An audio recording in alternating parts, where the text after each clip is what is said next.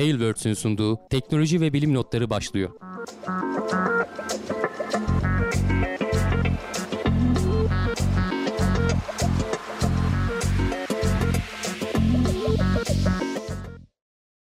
Teknoloji ve bilim notlarına hoş geldiniz. Ben Hamdi Kellecioğlu. Karşımda Volkan Ekmen var. Her hafta olduğu gibi teknoloji ve bilim dünyasından gözümüze çarpan haberlerle karşınızdayız. Nasılsın Volkan? Teşekkür ederim abi, çok iyiyim. Seni sormalı, sen de iyisindir umarım. Ben de iyiyim, keyfim yerinde. Gene birbirinden güzel haberlerle güzel buradayız. Güzel bir pazartesi başladı mı? Güzel bir pazartesi. Ya pazartesinin güzeli olmaz. Yapacak bir şey yok. Valla bu sabah zor gittim işe yani. Hani çok hiç hevesim yoktu ama gittim yani sonuçta. Ya bir kere yola çıktıktan sonra aslında o şey geçiyor. Açık hava mı, evde oturmanın verdiği bir tembellik mi artık bilemiyorum. Bir kere dışarı çıktıktan sonra unutuyorsun aslında o şeyi. Bende de şöyle bir gelişim oldu. Yani sabah mecbur uyanacağım diye çok geç uyumaya başladım. Hani zaten her türlü kalkacağım diye düşünüyorum. Ama işte uzun vadede yorgunluk oluyor o da yani insana. Zarar veriyor yani. Zarar veriyor. Kanserojen etkisi vesairesi bile söyleniyor yani. Cumartesi çok uyuyorum artık. Ama sabah uyumuyorum tabii. Gene sabah erken kalkıyorum. Hanımın kursu var. Ben bırakıyorum. Şimdi çocuğu basketbol kursuna götürüyorum. Cumartesi pazar saat 9'da başlıyor. Benim artık bizim de aynı, bizim de cumartesim aynı. Bile kalmadı yani. Pazarım da kalmadı. Benim de aynı. Yani. Cumartesi pazar erken kalkıyoruz. Ama cumartesi işte pazar günü ben de hani kalkıp hanımı bıraktıktan sonra gelip biraz böyle uyku moduna giriyorum. Anca bünye toparlıyor diye düşünüyorum yani. O haftalık uykuyu doldurmak lazım açıkçası. Evet. Yoksa zor oluyor. Evet. 2 dakika kural. Başlanmakta zorladığın, ertelediğin işi sadece 2 dakikalığına yap, sonra devam etmek isteyeceksin demiş DART. Olabilir evet. Belki her işe olur mu bilmiyorum. 2 dakika ama. Evet. Ama 2 dakika uyanık kalmak çok zor sabah. Çünkü genelde uyanıyorsun, şöyle bir yatak yeri seni çekiyor. Yatağın çekim etkisi var yani. Bunun araştırılması lazım. Bilmiyorum. Evet, hadi başlayalım haberlere. Başlayalım mı? O zaman ilk haberimiz gene tabii ki her zaman olduğu gibi uzay haberleriyle başlıyoruz. TÜBİTAK'tan bir haber. AYAP bir yörünge videosunu paylaştı. Evet, TÜBİTAK yani gayet anlaşılır bir şekilde anlatmışlar. Evet, hani projenin nasıl olacağını biraz Twitter'dan bulabildim sadece videoyu. Oradan paylaşıyorum. Tam ekran olamıyor o yüzden. Fırlatıyorsun işte, hatta gün sayacı var. 4. günde bir ateşleme yapılıyor. Biraz daha bir üst yörüngeye çıkıyorsun. 2. transfer yörüngesi demişler. Sonra 10. günde galiba bir 2. ateşleme var. 3. transfer yörüngesine, yani böyle gitgide Kerbal Space Program oynayanlar bileceklerdir. Doğru yerde doğru ateşlemeyi yapıyorsun 10. günde. Sonra bir 10 gün daha gidiyor galiba, 20. gündeydi. 3. fırlatma manevrasını yapıyorsun. Ve 22. günmüş. Ya hak deyip ayı tırmaya çalışıyorsun. Okçuların şeyi gibi. Ay yörüngesine geldiğin zaman da çekim alanına girmek için yavaşlama manevrası yapıyorsun. Gene ateşleme yapıyorsun ve ayın yörüngesine giriyorsun aslında. Ondan sonra yani yaklaşık 30 günde falan aya varacak. Bunun sebebi hani böyle bir anda insan taşımadığın için hani yavaş yavaş takılabiliyorsun.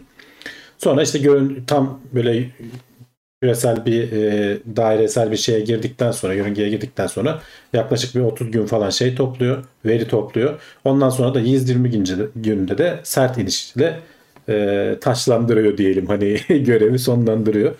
Bakalım, hani şu an planlanan bu. Tabii ki hani bu aradaki işte ateşlemeler vesaireler falan, buralarda bir sıkıntı çıkmaması lazım. Ne zaman olacağıyla ilgili henüz bir şey yok. Bu arada gene yani sitelerine koymuyorlar. Sosyal medyada paylaşıyorlar uzay ajansı. Bu hani seçilenler vardı. O seçilenlerle ilgili bazı şeylere başlamışlar. Ne denir? Astronot, Türkiye'nin ilk astronotuyla ilgili bazı işte yüksek testi, ne denir?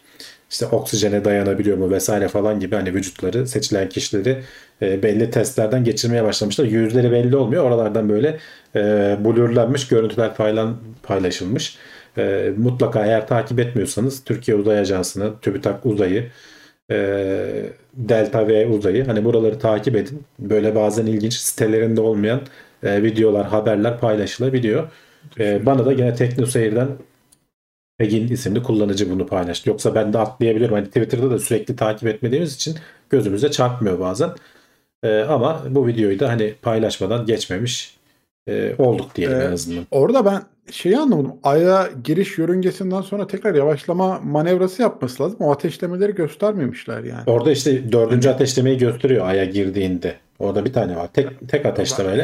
Aralardakileri belki yörünge... evet aralardakileri evet. Atlamış olabilirler. Şimdi biz Kerbal Space yani oynadık abi. O kadar da bilmiyor değiliz diyoruz. O kadar bile bizi yemez yani bu video. Yok, evet, ayın yörüngesine o böyle eliptik yörüngeye girdikten sonra onu yuvarlaklaştırmak için belli yerlerde ateşleme yapman gerekiyor. O kadar öyle ayrıntıya yani. Girmemişler. Orada birkaç tane yani, alacak. Biz... Ya 30 gün falan sürecek işte Ay'a varması. Yörüngesine girmesi. Hı-hı. Sonra işte bir 80-90 gün yaklaşık 3 ay boyunca falan. Evet yani bir ayda gidiyor. 3 ay falan da işte o geçen hafta konuşmuştuk. İsveç Bilim Akademisi'ydi galiba. Onların işte enstrümanlarıyla falan gözlem yapıyor. Bizim tabii ki kendi enstrümanlarımız da vardır mutlaka üzerinde. Ondan sonra da sert iniş yani Ay'a çakılacak aslında.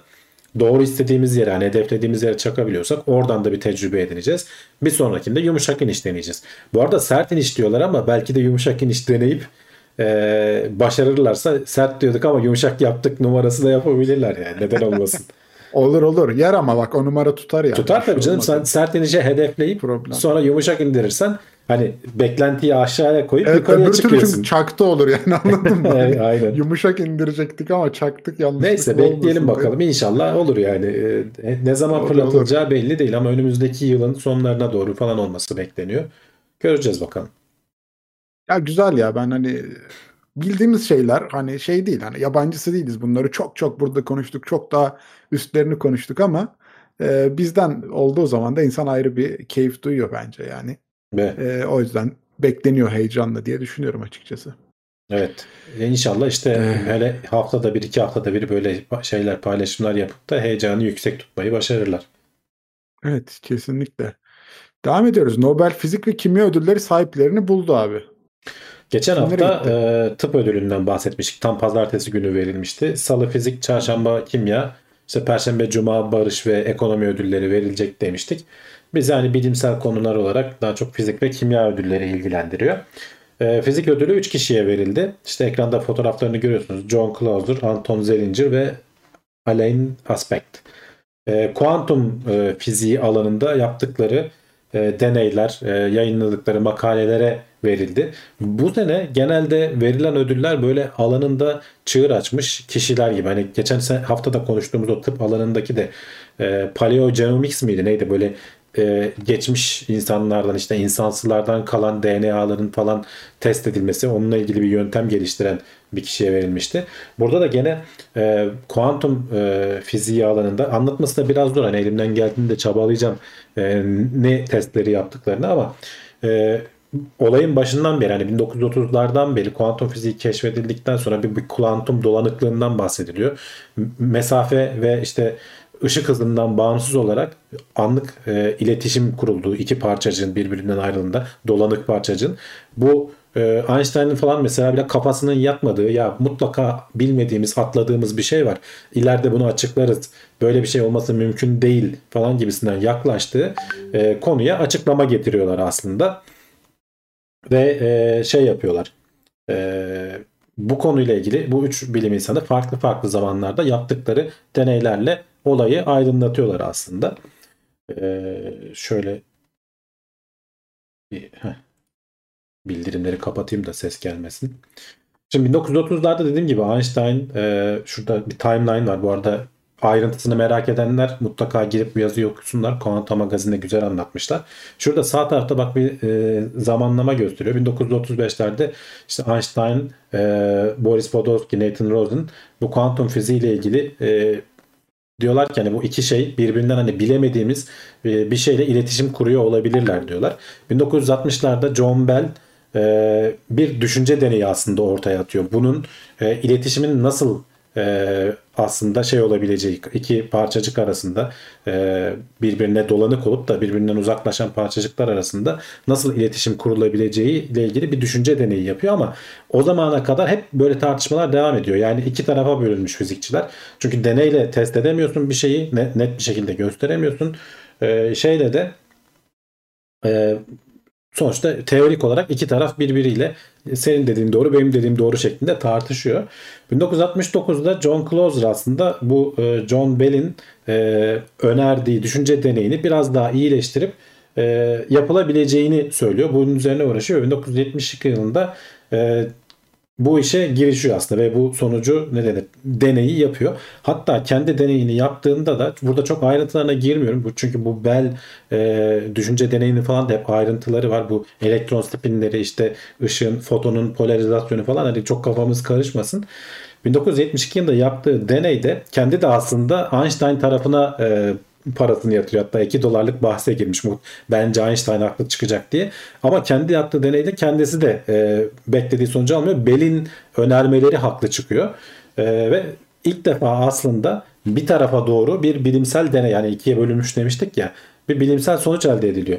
82'de Alain Aspect biraz daha bunu ayrıntılandırıyor ama hala yaptıkları deneylerden tatmin olmayan fizikçiler var. Diyorlar ki bu işte parçacıklar birbirinden ayrıldı ama sen ayırırken işte ne yapılacağını, çünkü hani hatırlarsan kuantumun doğası biraz karışık. Aynı anda işte o kutunun içindeki kedi hem ölü hem canlı, işte Schrödinger'in kedisi, o da bir düşünce deneyi. Sen gözlemlediğin anda sonuçlardan birine düşüyor ve bu parçacıkları ayırdığında aralarında mesafeden bağımsız olarak sen bir tanesini gözlemlediğin anda öteki de ötekine dönüşüyor. Ve bu işte arada herhangi bir iletişim olmadan nasıl böyle bir şey mümkün olabilir? Akıllara yatmıyor bir türlü. Ve diyorlar ki sen aslında bunu gözlemlemiyorsun ama baştan niyetini belli ettiğin için böyle şeyler söylüyorlar. Bu birinci parçacık aslında bir şeye dönüştü, ikinci de bir şeye dönüştü. Sen gözlemleyemiyorsun ya. Gözlemledikten sonra öğreniyorsun diyorlar ve buna yönelik aslında bu düşünce deneyleri. Böyle olmasın diye işte 1972'de 82'de yapılan deneyler bunun böyle olmadığını gösteriyor ama hala ufak açıklar var. En son 2017'de Anton Zeilinger diyor ki hani bu deneyleri, bu foton parçacık normalde fotonları birbirlerine dolanıklığını sen kendin ışık demeti oluşturarak sağlıyorsun. Diyor ki ben galaksilerden gelen ışıkları kullanarak yapayım ki yüzlerce yıl önce, binlerce yıl önce yola çıkmış o ışık demeti benim niyetimden bağımsız olsun. En son onun deneyinden sonra da sonuçlar John Bell'in öngördüğü şekilde çıktığı için artık hani bu kuantum dolanıklığının birbirinden hakikaten zamandan bağımsız bir etkiye sahip olduğu, hala çok ufak tefek kabul görmeyenler varmış ama artık herhalde bu kadar deneyden sonra itiraz eden olmaz. İşte bu 3 kişiye paylaşılmış oldular. Bu 3 kişi bu alanda yaptıkları deneylerle, ki kendi alanlarında hakikaten çığır açanlarsa kendilerinden gelen ekipleriyle birlikte yapıyorlar tabii deneyleri. Yani tek başlarına değil. Ama işte o ekibin lideri olan bilim insanlarına veriliyor ödüller. Bu alanda 2022 fizik ödülünü bu 3 bilim insanı aldı. Kimya ödülü bir sonraki gün açıklandı. O da gene kendi alanında çığır açıcı birkaç bilimsel, birbirleriyle ilintili birkaç bilimsel makaleye verildi.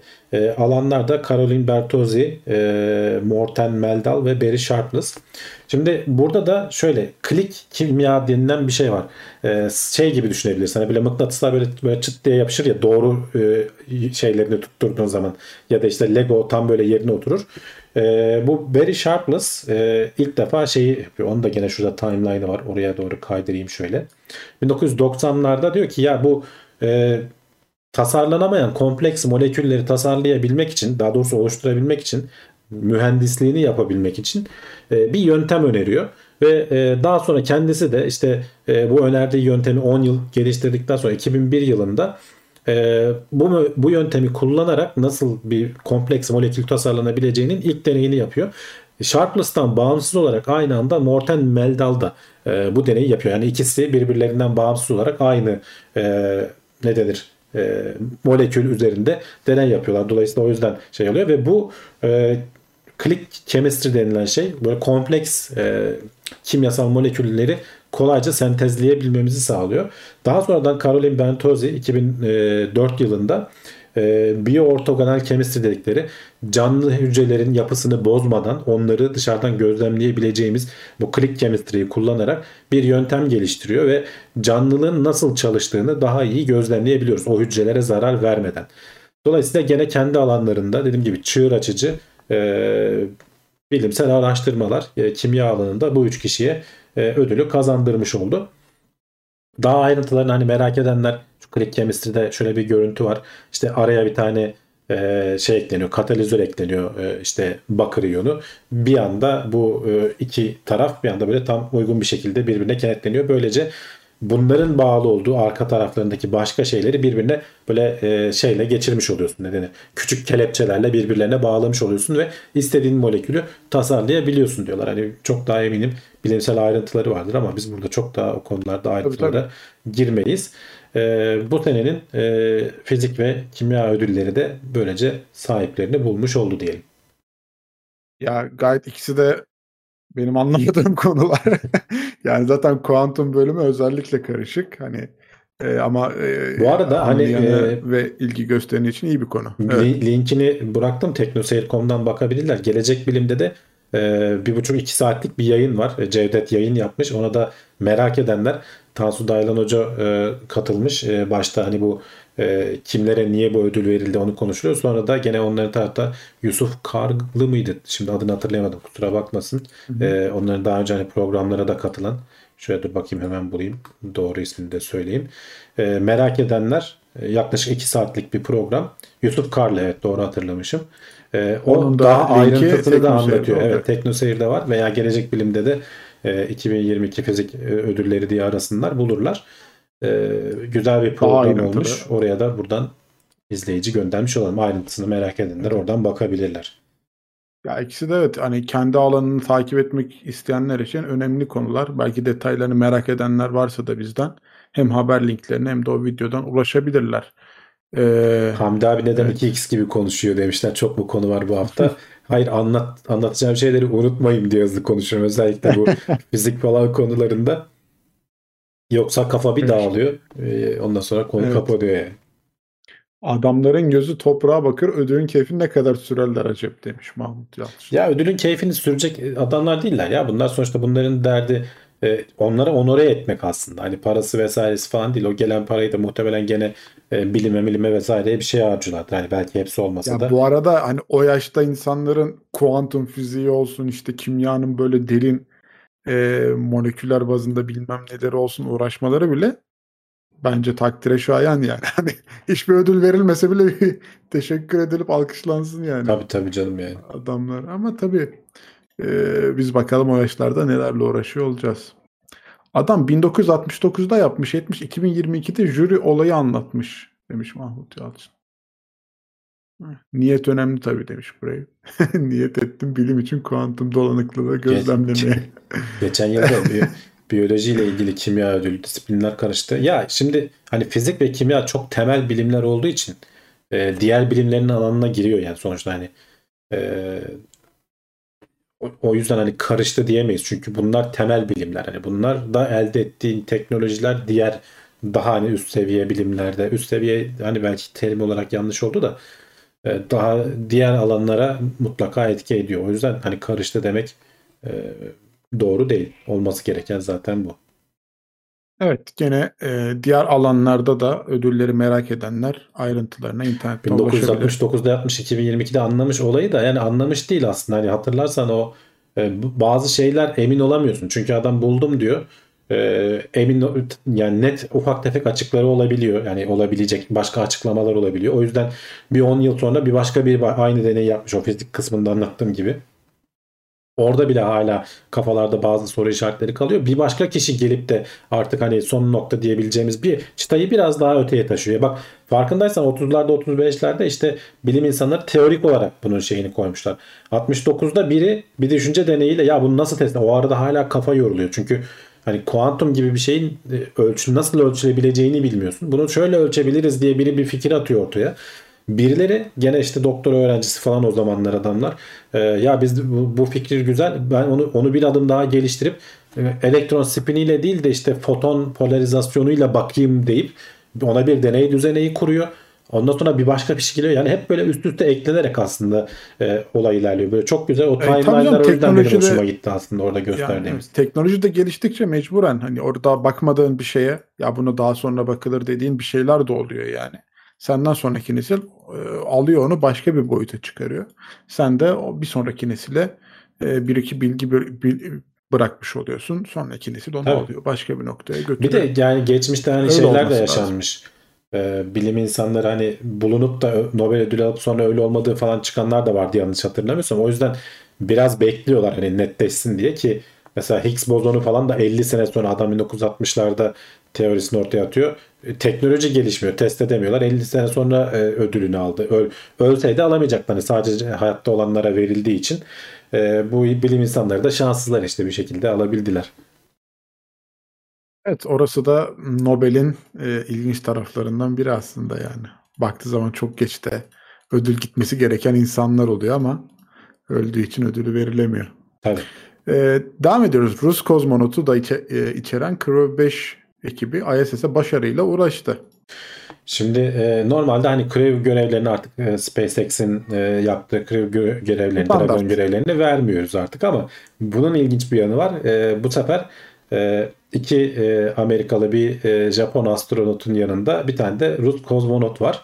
Yani olay Ukrayna'da çatışan taraflar bir şekilde uzay söz konusu olduğunda birkaç hafta önce de işte Soyuz'la dünyaya dönmüştü bir şey, ne denir, Amerikan astronot, birkaç ay önce, daha doğrusu hafta değil. Şimdi de işte bir Rus astronot ilk defa uzun bir aradan sonra aslında en son galiba uzay mekiği döneminde, yani nereden baksan işte 2009'da mı neydi işte en son, o zamandan beri ilk defa bir Amerikan aracıyla, o zamandan beri hep Amerikalılar Rus araçlarıyla gidiyorlardı, Soyuzlarla, ama ilk defa Ruslar Amerikalı bir araç kullanarak uzaya gittiler. Hani bilim alanında paslaşmalar devam ediyor. Başta her ne kadar biz işte ISS'ten çekiliyoruz falan filan vıdıları olsa da öyle bir şey olmadı.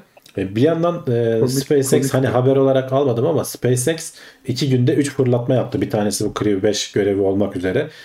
İki tanesi Falcon, hepsi Falcon 9 gerçi de, iki tanesi işte, bir tanesi Starlink, gene kendileri 50'şer 60'şer göndermeye devam ediyorlar. Bir tanesi de başka bir iki uydunun fırlatılmasıydı galiba. Evet. Patır patır göndermeye devam ediyor SpaceX. Bu ayın sonuna doğru diyorlar ki, bu arada hani gene bir başka haber, hani bunları özetleyerek geçiyorum, tek tek haber olarak almadım. Bu ayın sonuna doğru da bir Falcon Heavy şeyi izleyebiliriz diyorlar. Neredeyse 3 yıldır Falcon Heavy fırlatması yapılmadı. Onu da özledik diyelim yani. Yani bir şeyi, tabii ki Starship'i bekliyoruz aslında ama Falcon Heavy'ye de hayır demeyiz.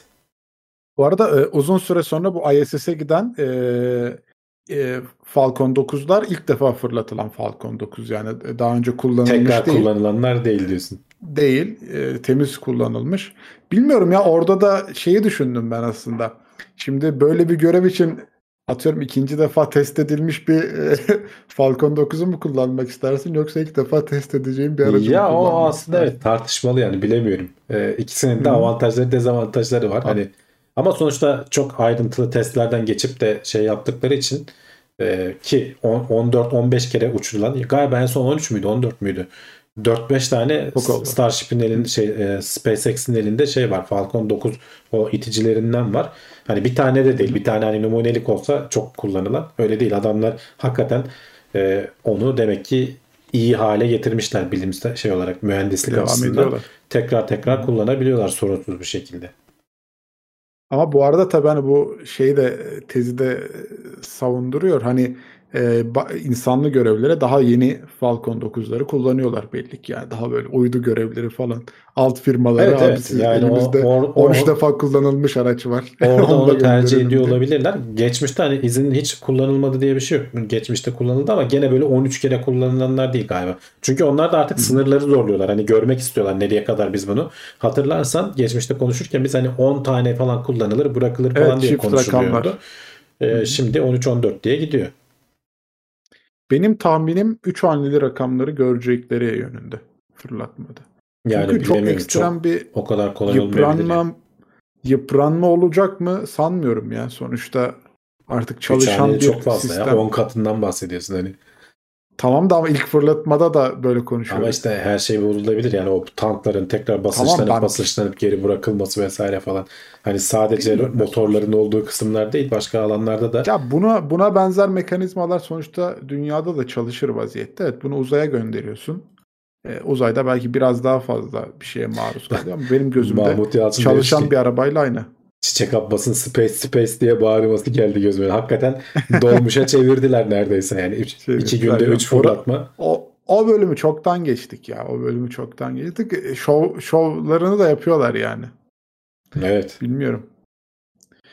Fiko 10 TL'lik bir destekte bulmuş. Teşekkür ediyoruz kendisine desteği için. Sağ olsun. Titreşim mi? Sıcaklık farkından vidalar bile gevşer. Sıkarsın. Yapacak bir şey. Tabii tabii. Onları kontrol ediyorlar zaten. Her şeyden mutlaka önce bakıyorlar yani. O yüzden söylerim yani. Bence 3 haneli rakamlar geldiğinde konuşuruz ya. Burada.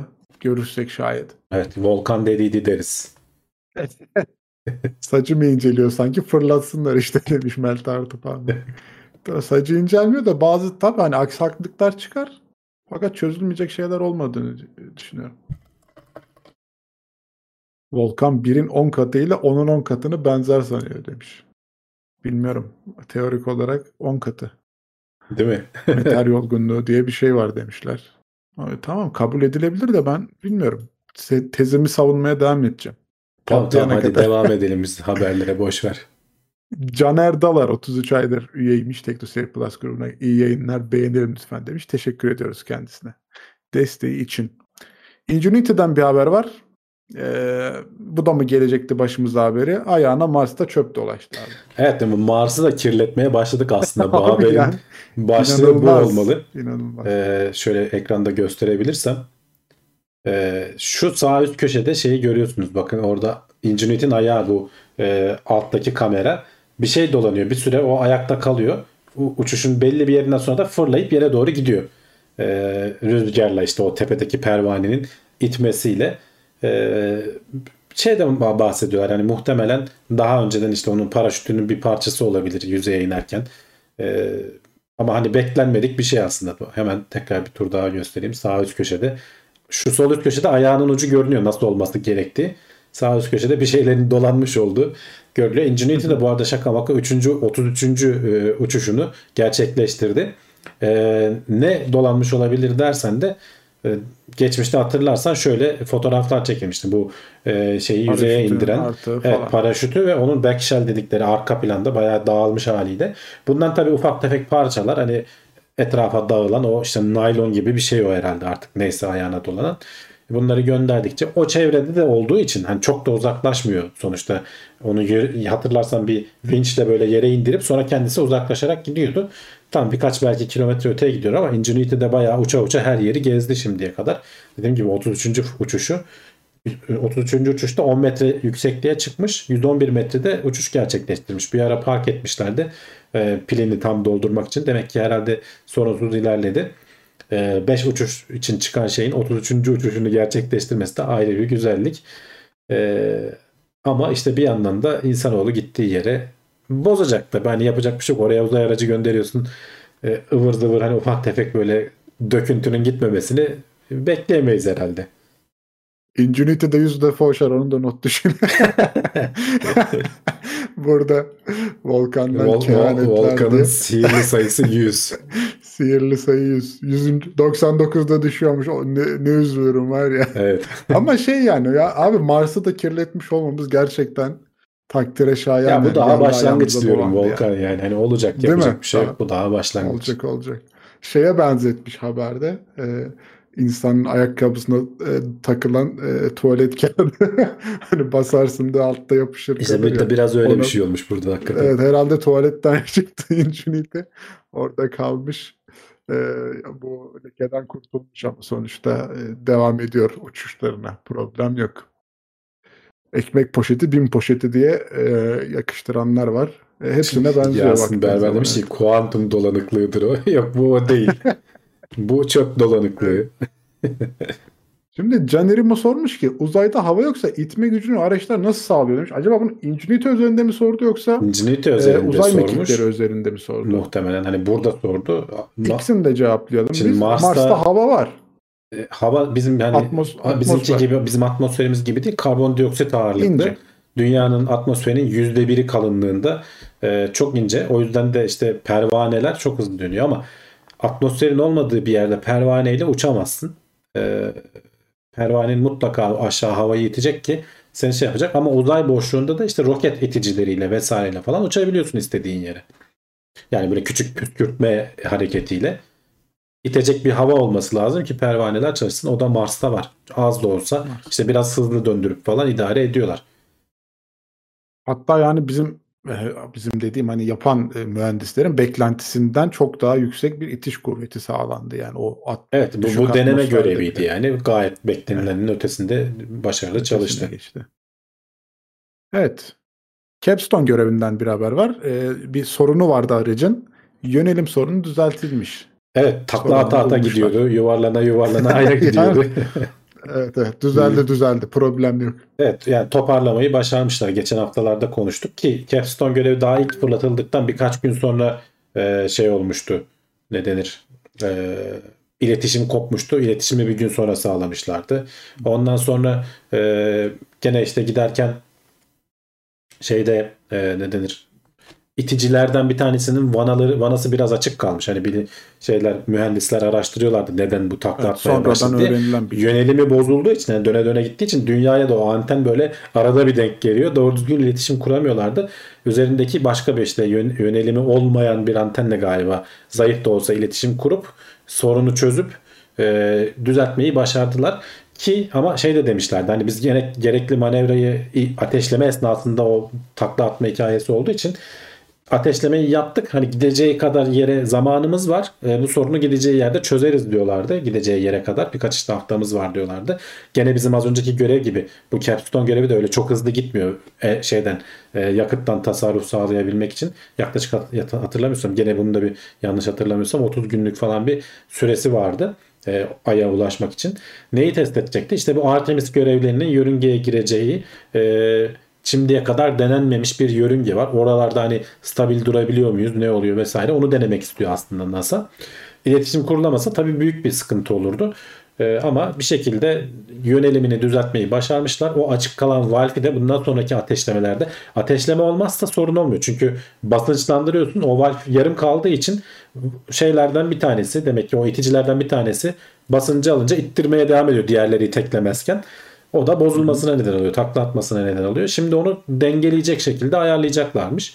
Bundan sonraki ateşlemelerde de sorun yaşamayız diyorlar. Bakalım yani şeye bakacağız. Umuyoruz ya. Önemli evet, bir görev. Başka sıkıntı çıkmadan şey olur. Küçük bir görev yani hani 30 milyon dolarlık falan bir deneme görevi aslında. Çok küçükmüş ama 30 evet ama dolar. Bakacağız yani. Olsun. Ama bunlar hani buradan gelecek bilgiler önemli.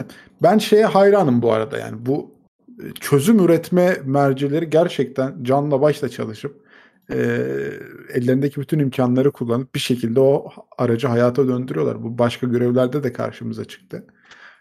İşte her şey sorunsuz gitmiyor ama bir çözüm üretmek bence daha meziyetli bir şey. O beklenmedik duruma karşı. Ya tabii canım. Yani küçük bir görevde 30 milyon dolarla bir hani burun kıvırdık ama 30 milyon dolar yani sonuçta oyuncakta değil tabii ki. Özellikle NASA falan gibi hani bir yersen oraya yatırım yapıldıysa. Orada paradan çok zaman yani. Zaman da kaybediyorsun hani tabii. Evet hani o çünkü bir planlama süreci var işte yapım süreci var analizler var testler var. Bunların hepsini bir daha yaptığını düşünsene çok ciddi maliyetini geçtim yani insanı yoracak ve zaman dediğim gibi çok önemli bir şey ya. Evet. O yüzden yani senin sıralı görevlerini ertelemek zorunda kalıyor. Gelişmeni engelliyor. Güzel. Bu da sorunun çözülmesi mutluluk verici açıkçası. Şimdi DART'tan bir haber var. Dimorphos göktaşına çarptırmıştık onu. İyi de vurmuş bir kuyruğu oluşmuş Dimorphos'un evet, abi. Yani çarpınca uzun bir kuyruk oluşmuş. Yani uzun derken de bazı astronomlar hani 10.000 kilometre olduğunu söylüyor. Bazıları 50.000 kilometre olduğunu söylüyor. Yani gözlem herhalde ışığı yayış şeyine evet. göre. Yani bir çeşit böyle kuyruklu yıldız gibi olmuş. Işığı güneşin olduğu tarafın tersi tarafa doğru. Güneşin o küçük şeylerinin itme etkisiyle oraya doğru çarptıktan sonra hatta onun bir şöyle videosu da var bir tane buldum. Onu da oynatayım bir yandan. Çarptıktan sonra birkaç gün arayla çekilmiş fotoğraflar bunlar. Arda koysun. Böyle gördüğün gibi kuyruk önce bir etrafında böyle bir puf diye toz tabakası oluşuyor. Sonra o toz tabakası bir tarafa doğru uzamaya başlıyor. Şimdi bunu gözlemledik. Tabii ki hani şeyin gözlemleri devam ediyor. Bilim insanlarının gözlemleri devam ediyor ki hani bu DART görevinin nasıl amacı neydi? Bu asteroidin yörüngesini çarptırarak ne kadar değiştirebiliriz veya değiştirebilir miyiz? Hani onu görecekler. Bununla ilgili henüz daha bir açıklama birkaç hafta alır demişlerdi. Çünkü hani küçük bir şeyi çarptırıyorsun, hızlı da bir gitse belki o kadar etki etmeyecek. Ama bu mesela kuyruğunun oluşması da ayrı bir olay. Çünkü dünyanın üzerine gelen bir göktaşı olduğunu düşün. Çarptırıyorsun, belki yörüngesini değiştiriyorsun ama bu sefer de kuyruğu geliyor çarpıyor sana falan gibi bir şey olabilir yani. Tabii ki çok çok daha küçük parçalar olacak falan ama işte bunu gözlemleyip hani başımıza ne geliyor vesaire, nasıl bir taş yağacak, yani nasıl bir etki olacak falan, ona bakmak için şu an hani bu hafta DART'la ilgili verebileceğimiz bir kuyruğunun oluştuğu ve bunun dünyadan da gözlemlenebilir hale geldiği. Önümüzdeki haftalarda daha ayrıntılı veri açıklanırsa onları da konuşuruz. Peki bir felaket senaryosu olarak Dominus açı etkisiyle işte bizim kuyruklu yıldıza vurmamız, kuyruklu yıldızın yörüngesinin değişip başka bir cisme vurması ve bunların zincirleme reaksiyonla bilardo topu etkisiyle diyorsun. Bir yok ediş sürecine sokması bizi. He? Olmaz değil yani sonuçta. İnşallah olmaz dediğim yani. Başımıza bir iş açmamışızdır değil mi abi? İnşallah. Uzay ya geniş bu, yani değil mi? Evet evet, uzay büyük yani, o kadar kolay değil. Tamam. Onları yaparlarken hesaplayarak yapıyorlar böyle işleri. İyi, işte düzgün vurmuşlardı. Evet. İlginç ama o gözlemlenmesi de ayrı bir güzellik. Yapay bir kuyruklu yıldız oluşturduk evet, diyebilir evet. miyiz? Evet, aslında bir yapay, gerçi hani kuyruklu yıldız denir mi bilmiyorum. Biraz daha hani kuyruklu yıldızların kategorisi şey oluyor ya, bulutlardan falan oluşuyor. Onlar gelirken o yüzden hani kuyruğu daha çok böyle ışıl ışıl görünebilir hale geliyor. Ama aynı mekanizma burada da çalışmış işte, görünüyor. Çok kırılgan bir yapıymış demiş Brave de. Evet yani küçük olduğu zaman bunlar böyle kayalıklar, böyle çok küçük taşlar bilmem neler bir arada birbirlerinden böyle çekimin etkisiyle durabiliyorlar. Ama işte dışarıdan bir etken olduğunda ne kadar dağılabildiklerini, zaten bunu deniyoruz aslında hani bu görevde, bunu görmek istiyoruz. Bütün göktaşları da aynı değildir muhtemelen, daha böyle masif olanlar da vardır yapısı itibariyle. Ama sonuçta ilk denememiz bu şimdilik. Metehan Dikmen güzel bir çıkarım yapmış. Kuyruğu madde kaybettiğin işareti, demek ki yörünge değişecek demiş. Zaten onu bekliyoruz tabii. Asıl amaç o. Yani maddeyi kaybedip veya hem çarpmanın etkisiyle hem madde kaybettiği için karşılıklı çekim etkisiyle bir şeylerin değişmesini bekliyoruz. Ama ne kadar bu değişme etkili olacak mı? Olur mu? Ne kadar uzun vadede olur? Ona bakacağız. Budanur demiş ki ayda bir ara roket ile patlama gerçekleştirmişlerdi. Ben anımsayamadım. Var mı öyle bir şey abi? Bilmiyorum. Belki onu denemişlerdir. Ben yani hatırlamıyorum. Ama hani çarpan düşen şeyler oldu. Hani patlama olarak onları da sayabilirsek.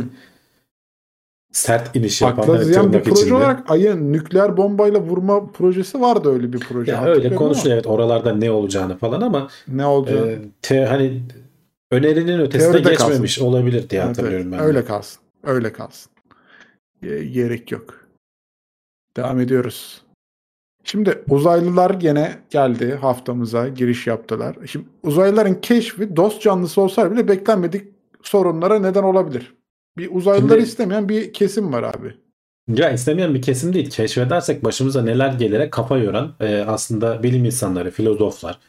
Şimdi normalde hani bir kesim var diyor ki ya uzaylılara fazla ses çıkarmayalım. Bu adamlar işte İspanyolların zamanında bu işte Güney Amerika'ya, Amerika kıtasına gidip de ortalığı birbirine katması gibi aşırı bir teknolojiyle buraya gelip bizi köle haline getirebilirler. Hani iyi niyetli olmayabilirler bu uzaylılar. Ses etmeyelim. Hatta onlardan bize bir ses gelirse de biz cevap vermeyelim falan diyen grup var. Hani bu uzaylıların kötü olma ihtimali. Şimdi uzaylılar iyi olursa da bizim kendimizden kaynaklanan bazı sıkıntılar var. Bu makalede de ondan bahsediyor aslında. Diyelim ki iyi niyetli uzaylıları bulduk ya da en azından bir uzaylıları bulduk. İletişimi kuramadık daha. İyi ya da kötü bilmiyoruz. Ama diyorlar ki hani insanın doğası gereği veya işte ülkeler arası real politik denilen bir şey var. Mesela burada da onu tanımlamış aslında. Hani etik değerlere, böyle şeylere, hani uluslararası ilişkiler biraz böyle çıkar ilişkisidir ya. Bütün devletler kendi çıkarını maksimize etmeye bakar mesela. İşte bu yazıda da örneğini vermiş. Şurada şeyi var, hatta fotoğraf videosu da var, onu da göstereyim. 2. Dünya Savaşı'nın sonu bir arasında, şu tam yerini bulayım, 2.40'larda Yalta konferansı var mesela, işte Churchill var, Roosevelt var, yanında da Stalin var.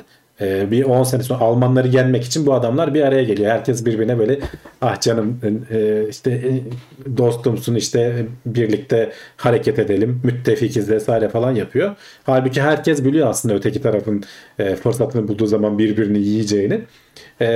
Devletler arası bu çıkar ilişkileri böyle bir şey. Diyorlar ki bu yazıda da bu işte bir yabancı yaşam formu bulunursa ve bunun da hani bizden ileri olma ihtimali olursa, devletler burada işte bu ne denir, dünya dışı akıllı yaşamla iletişim kurma tekelini kendi ellerinde tutmak isterler.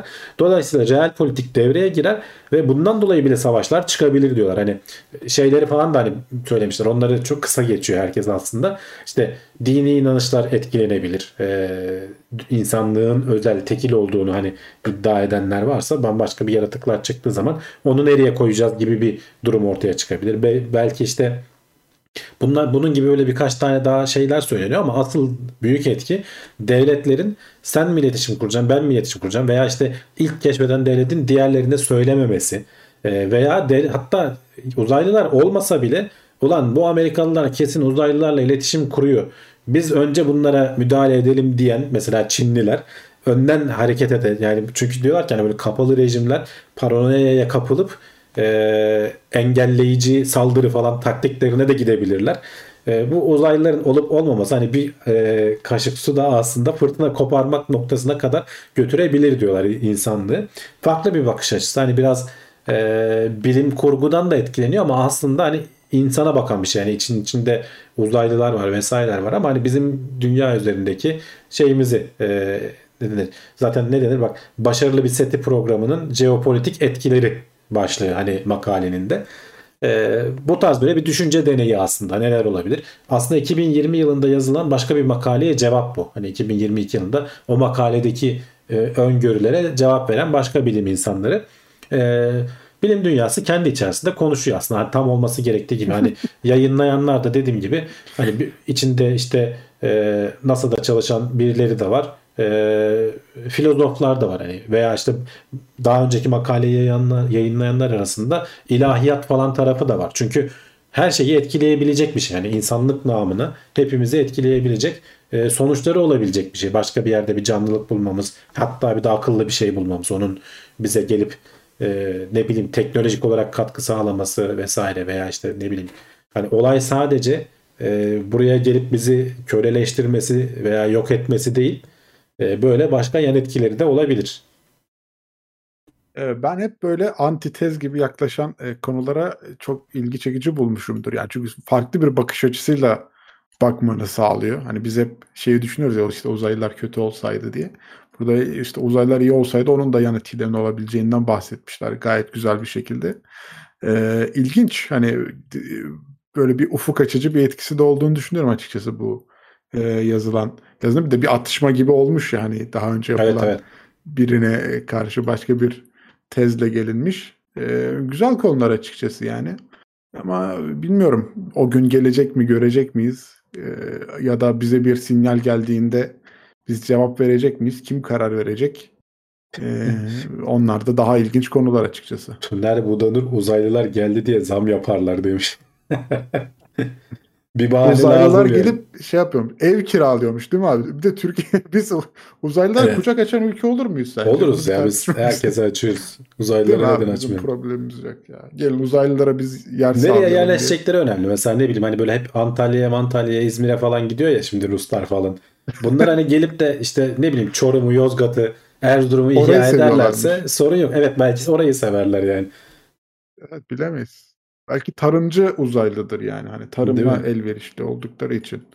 Onu sevebilirler yani. Ama zam gelir evet. Uzaylılar gelirse zam geleceği konusunda ben de nedense şu an içime bir şüphe düştü. Bilemedim.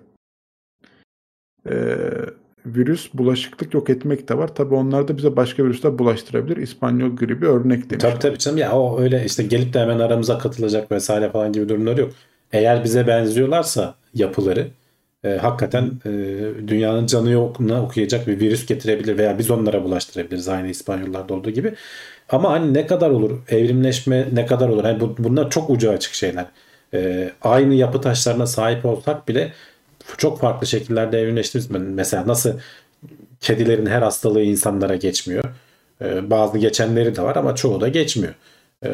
Aynı şey uzaylılar tarafında da olur muhtemelen.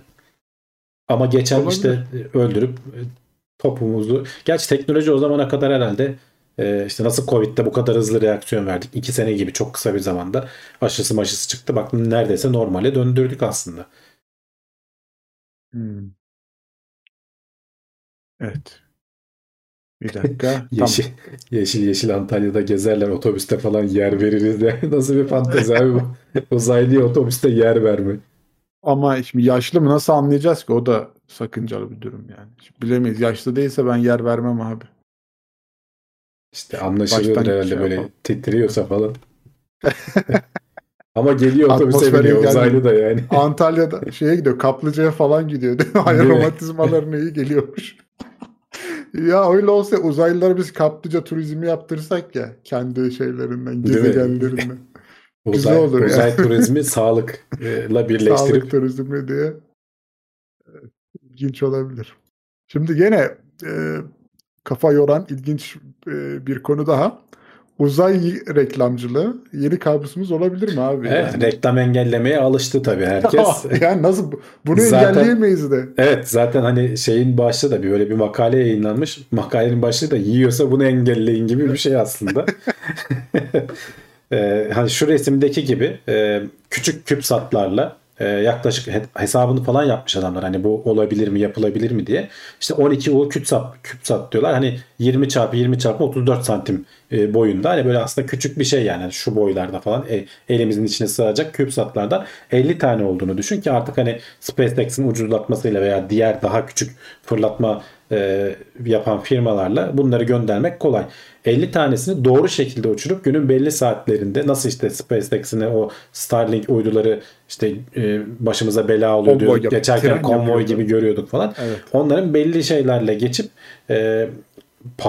yüksek kalabalık şehirlerin üzerinden geçirilebilip bunun maliyeti ne kadar olur, yapılabilir mi falan, bunun hesabını yapmışlar. Adamlar karını bile hesaplamış yani. Evet yani 3 ay boyunca bu küpsatları uzaya gönderiyorsun. Dünyaya alçak bir yörüngede kalıyor. Çok uzaklarda olmuyor ki güneş ışığını yansıtıp hani şey yapabilsin. Muhtemelen günün her saati de çalışmıyor. İşte gene gün batarken ve aydınlıkken falan, aynı işte Starlink'te olduğu gibi aynı mekanizma burada da geçerli. Ama yani kalabalık şehirlerin üzerinden, yani şehir şehir dolaşabiliyor sonuçta, bu sürekli hareket ettiği için yörüngede.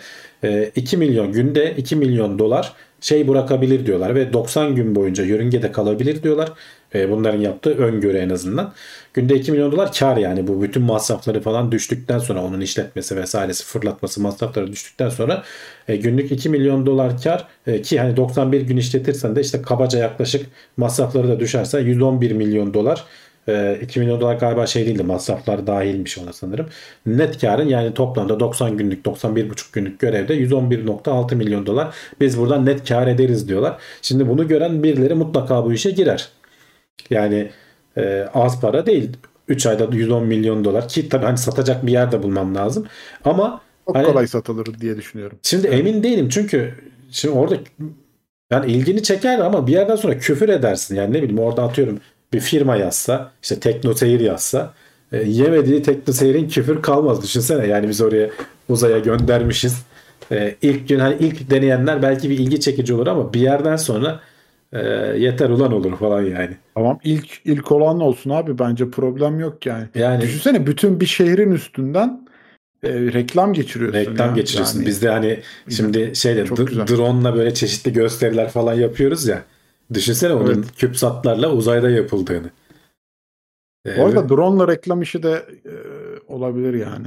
Ya o hadi Kalabalık o daha zor yani, düşerse falan birilerinin üstüne başına bela falan. Hani burada mesela Boğaz Köprüsü'nün oralarda falan yapıyorlar. Düşse bile hani suya muya düşer, bir şey olmaz. Evet. Birine zarar vermez ama işte bu şeyler, küpsatlar pahalı ama işte gönderdikten sonra düşse bile atmosferde yanacak. Bir yerden sonra zaten yanar, yok olur. Ama işte bunların kontrolden çıkması, işte bunları habire gönderen firmalar olursa bu küpsatlar, hani daha geçen hafta konuşuyorduk işte Kessler sendromunu, kendi kendimize çıkamaz hale getirebiliriz. Yani hani anti-satellite hani Amerika diyor ya işte anti uydu şeylerini kapatalım, ASAT deniyor onlara kısaca. Anti uydu olayını durduralım yani, Çin'de yapmasın, Rusya'da yapmasın, kendimize zarar olacak günün sonunda diye. Bu reklam amaçlı ASAT gibi bir şey neredeyse yani, küçük küçük şeyleri ömrü de bittikten sonra onların hani dünyaya dönse 30-90 gün kullanıyorsun ama eminim ben o yörüngenin sürümlenip dünyaya gelmesi seneler alır, birkaç yıl alır en azından, hani kısa bile olsa 3-5 yıl onlar orada dolanacak. Ama hani tabii üzerlerine bir mekanizma koyup tekrar dünyaya dönmeleri sağlanırsa onu bilemem. geçen hafta konuştuğumuz gibi hani 5 yıl içinde en azından yok etmen lazım diyorlar şeyleri, bu tarz böyle olayları. Ama yakında, yani çok da uzak olmayan bir gelecekte bence birileri bunu mutlaka deneyecek. En azından yapılabilir olduğunu gösterecek. İşte hesabı kitabı başlamış yani. Çok yani aslında yapılabilir mi kafamda soru işareti var şey açısından. Tabii ki yani böyle bir mekaniği kurup gönderebilirsin ama izinleri falan bence çok öyle kolay bir şey olacağını düşünmüyorum yani. Hani ya böyle hani bir şirketin izin alacak. İşte evet, Amerika'da belki hani izinler de işte ne bileyim daha başka ülkeler de var. Bunlar çok zor olmayan şeyler olduğu için. Hintlilerin yaptığını düşünsene. Yapar gönderir adam. İzin de ya takmaz yani. Yani. Veya Ruslar yapar gönderir. Çinliler de yapabilir. Yani bilmiyorum, eninde sonunda İlginç. Olacak zaten. Biri yaparsa ilk biz yapalım diye herkes bu işin içine girecek bence. Öyle. Mert Altıparmak diyor ki bizde önce buraya reklam vermek isteyenler şu numarayı arasın yazarlardı. Evet yani yapacak bir şey yok. Yoksa nasıl reklamı nasıl? Buraya bakarlar yazıyor ya bazılarında. Evet, buraya bakarlar. Gökyüzünde kocaman yazıyor öyle. Ama bulutlu havada falan işte işe yaramaz yani. Yani bulutsuz hava, açık hava falan olması lazım. O her kadar zaman. Riskine değer 90 gün ya. Kaç şehrin üstünden geçecek yani. Bence bak spin launch'la atabilirlerse ucuza da gelir demiş. Evet bak spin launch'a müşteri yani, neden olmasın? Olabilir. Şampiyon Trabzonspor yani. Uzaya yazacağımız da bu yani. Yok siyasi mesajlar olur, ne bileyim yani bir ton bir şey yazılır. Tabii canım, neler. Yani. İşte, ya muhtemelen aman 50 tane uyduyla yapabileceğin şey işte biraz böyle basit logolar, yani çok uzun yazılmazlar olmaz muhtemelen. 50 ile başlar abi, sonra renklisi sonra, çıkar. Değil mi? RGB böyle yanıp söylüyor. Tabii canım ya, istediğin renk yani, bir de anladın mı? Ya bunlar güneş ışığını yansıtacaklar. Kendi üzerindeki hani belki ışık, bilmiyorum. O kendi üzerindeki ışık olsa bu sefer hani yakıtıydı, piliydi, o güçlü bir ışık olması lazım falan. Güneş ışığını yansıtmak daha kolay şimdi hani iyi bir aynayla.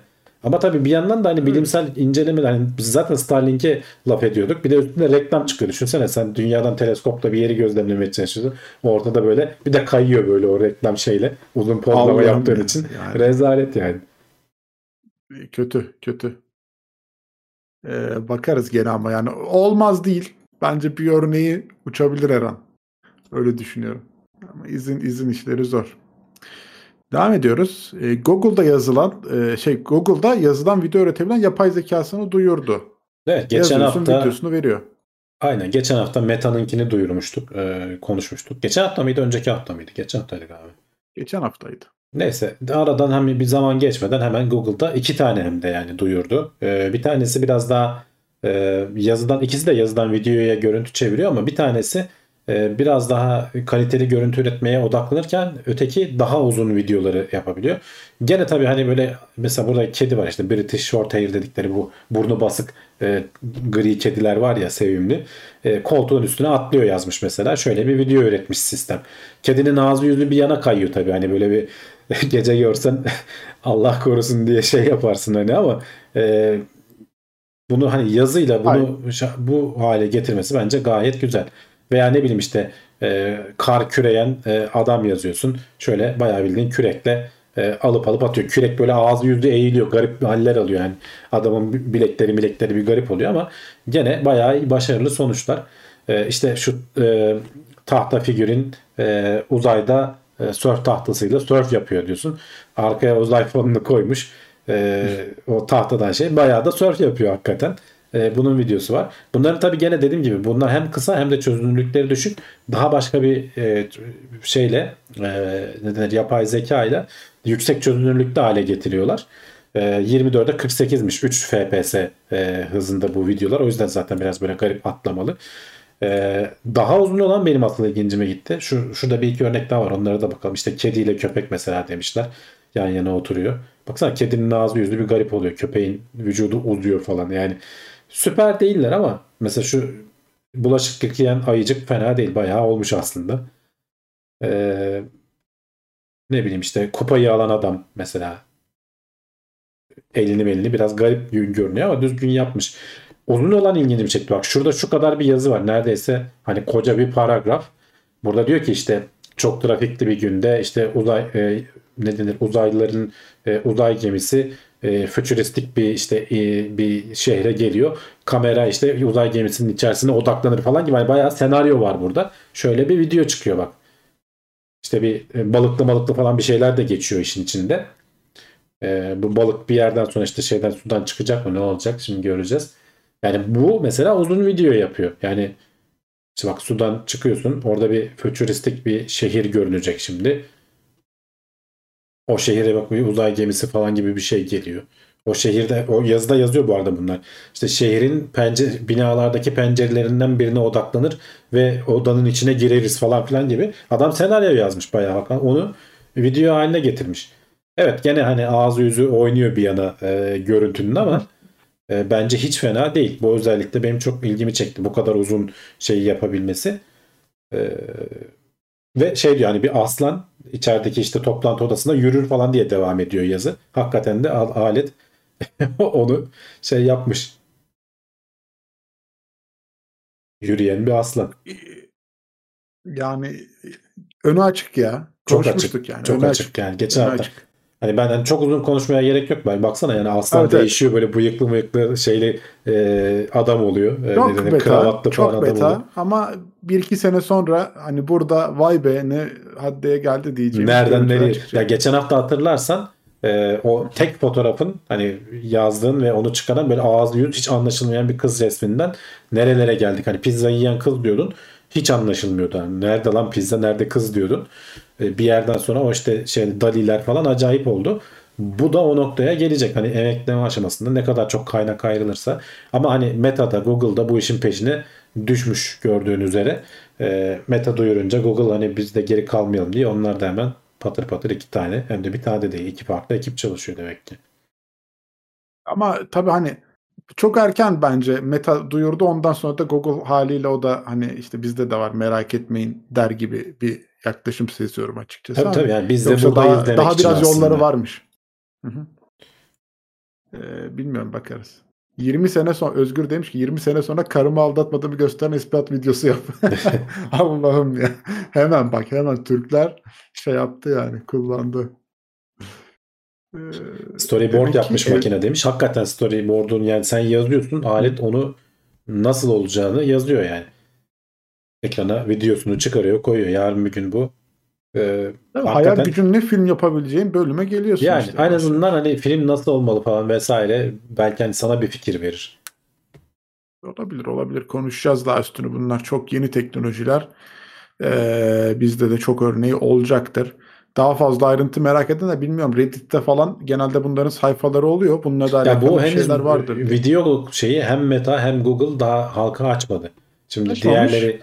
O Mid Journey falan bayağı biz kurcaladık. Hani insan kullanımına da açıldı. Ama bunlar daha açılmadı. Ama yani eli kullandılar. O da yakın zamanda herkesin kullanımını açarlar. Öyle. Takipçisi olsunlar. Son haberimiz. Neden iyi fikirler hep duş alırken aklımıza gelir? Hadi bakalım. Merak ettiniz. Evet yani bunu araştırmış bir grup bilim insanı da. Yani sadece duş alırken değil de başka bir konuyla hani düşündüğün bir şeyin üzerine başka bir konu odaklanmadan bir konuyu çözmeye çalışıyorsun diyelim. Ama bir türlü içinden çıkamıyorsun. Hani derler ya bir bırak, bir yürüyüşe çık, bir başka konuyla ilgilen. Sana bir fikir gelir diye. Şimdi bunun sebebini ve gerçekten olup olmadığını araştıran pek çok araştırma var ama bazı araştırmalarda böyle bir ilişki olmadığı tespit edilmiş. Buradaki bilim insanı diyor ki o araştırmaların bence diyor hata var. Kontrol ettikleri şey kişilerin sıkılmasıyla ilgili. Fikirlerinin hani kafalarının dağılmasıyla ilgili değil. Yanlış yani test yapmışlar diyor. Kendi yaptıkları test de şöyle. 222 kişi 2 tane test yapmışlar. Bir tanesinde 222 kadın, büyük oranda kadınlardan oluşan bir gruba 90 saniye boyunca diyorlar ki tuğla veya böyle ataşla ilgili kullanımıyla ilgili olabildiğince çok fazla farklı fikir ortaya çıkarın diyorlar. Tamam mı? Tuğla ne için kullanılır? Kağıtın ağırlığı olarak, arabanın takozu olarak, birinin kafasına vurmak için, yok ev yapmak için. Yani böyle üretip duruyorsun. 90 saniye az değil. Bu kadar ürete bir yerden sonra tıkanıyorsun. Sonra sana grubu ikiye ayırmışlar. Grubun bir kesimine işte When Harry Met Sally diye bir film var. Oradan bir 3-4 dakikalık bir şey izletiyorlar. İlginç bir sahne. Bir gruba da işte böyle elbise katlayan son derece sıkıcı bir video izletiyorlar. Bir adamı izletiyorlar. Şimdi elbise katlayan adam sıkıcı olduğu için bir yandan da hani o 90 saniyelik görev aslında şey yapıyor. Bu videoları izledikten sonra iki gruba da hemen bir 45 saniye daha süre veriyorlar. Bunu baştan söylemiyorlar bu arada. Bu arada aklınıza gelen varsa hani birkaç şey daha söyleyin diye. İlginç video izleyenler daha fazla yaratıcı şey üretiyor. Ne denir? Fikir üretiyor. Bu üretilen fikirleri de sayısına ve yaratıcılığına göre gruplandırmışlar tabii ki. Ve ortaya çıkan şey, ilginç video izleyenler daha fazla yaratıcı sonuca ulaşabiliyorlar. Bunu da şeye bağlıyor. Diyor ki hani sen bir konuyla ilgili şey yaparken, düşünürken ondan ayrıldığı zaman, işte yürüyüşe çıktığın zaman, ne bileyim duş almak gibi senin kafanı çok yormayan ama çok da serbest bırakmayan, hani sıkıcı olmayacak, yani seni biraz böyle beynine o sinapsları çalıştıracak, ateşleyecek bir şey ama sürekli de hani böyle meşgul etmeyecek, başka bir matematik problemini çözmeye uğraşmayacaksın, ona odaklanmayacaksın. Öyle bir işle uğraştığın zaman, işte yürümek böyle bir şey, işte ne bileyim duş almak böyle bir şey, öyle bir şeyle uğraştığın zaman yaratıcılığın bir şekilde daha artıyor. Bunun tam sebebini bilmiyorlar. Araştıracağız, bu sonraki araştırmaların konusu diyorlar. Dolayısıyla hani bir konuyu çok çözmeye çalışırken çözemiyorsan, seni çok yormayacak bir işle uğraşmak, sonrasında işte başka bir işle uğraşmak. Öteki iş beyin kafasının çünkü arka planında dönmeye devam ediyor, o çözemediğin, sonra hemen bir anda unutup gidemiyorsun. Öteki işte sana fayda sağlıyor diyorlar. Yaratıcılığı böyle tetikliyor diyorlar. İkinci bir test daha yapmışlar. Neydi onu da hatırlayayım. Gene birinci şey gibi. İkinci bir test yapıyorlar. 118 kişilik bir grup. Bu gruba bu sefer şey söylüyorlar. Hani birinci testte videoyu izlettikten hemen sonra bir 45 saniye daha süre veriyorlardı. Bu ikinci testte diyorlar ki şimdi size 3-5 dakikalık video izleteceğiz ama sonrasında biraz daha süre vereceğiz. Ona göre hani o arada düşünün diyorlar mesela. Gene aynı durum burada da oluyor. Yani şey yapanlar, sıkıcı videoyu izleyenler daha çok şey üretiyorlar bu ikinci testte. Daha çok üretiyorlar. Ama yaratıcılıkları gene olmuyor. Yani aslında sıkıcı videoyu izlerken demek ki o olaydan yeterince kopmuyorlar. Hala onu düşünmeye devam ediyorlar. Yani burada hassas bir denge var. Yaptığın işten, hani kafa çözmeye çalıştığın sorundan hem yeterince uzaklaşacaksın hem de tamamen kopmayacaksın. O dengeyi tutturabilecek bir şey yaparsan, işte böyle dediğim gibi yürüyüş olabilir, duş alma olabilir. Bir iki örnek daha var burada ama hani konuyu anladınız kabaca. Bu işte aklını dağıtan konular senin yaratıcılığını da bir yandan tetikliyor diyorlar. O yüzdenmiş duşta düşündüğüm bir konuyla ilgili aklına yeni fikirlerin, yaratıcı bir şeyin gelmesi, çözemediğin bir sorunu çözmek gibi şeyler bununla bağlantılı olabilir diyorlar kısacası. Gayet güzel bu. Yani gelecek adına ilerlemek isteyenler için de ışık tutacak bir şey herhalde yani. Çok böyle bir konuda kafa yormak istiyorsan gir duşa, biraz sıcak su iyi gelir o zaman diyebilir miyiz yani? Öyle evet. Çalışıyor anladığım kadarıyla. Tuvalette de gelirdi yani. Hani demişler. Evet, tuvalette de gelebilir. Hani orada da sonuçta demek ki dikkatini dağıtan bir şey var. Çok fazla da dağıtmayacak. O hassas noktalardan biri. Bu neymiş ya? Bitmedi. Evet. Tamam. Son haberimizi de bu sayede burada açıklamış, konuşmuş olduk. Ama tabii şimdi kimse bir yere ayrılmıyor. Niye? Kulis bölümümüz var. Sohbet, muhabbet, soru cevap gırla devam edecek. Araya sponsor videosu geliyor. Hemen ardından buradayız. YouTube yorumlarına chatbot saldırısı mı geliyor habire? Ne yapalım? Evet. Seviliyoruz.